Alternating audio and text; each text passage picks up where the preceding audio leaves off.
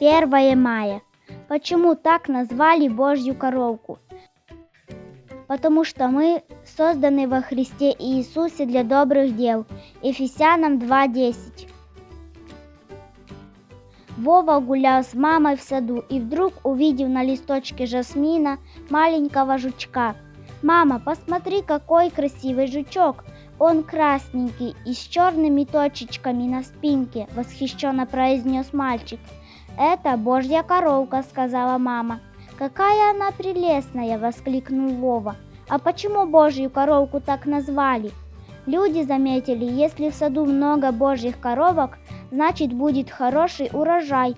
А что делает божьи коровки для урожая, поинтересовался мальчик. Они поедают вредных насекомых, тлю. Тля портит листья растений и не дает созревать цветам и плодам, пояснила мама. Божья коровка молодец. Она делает доброе дело, важно сказал Вова. Правильно, сынок, поддержала мальчика мама. Всех людей, кто творит добро, можно назвать Божьими. Вова пальчиками аккуратно взял Божью коровку и посадил на ладошку. Жучок посидел несколько секунд, расправил крылышки и полетел. Мальчик долго смотрел ввысь, куда устремилась Божья коровка.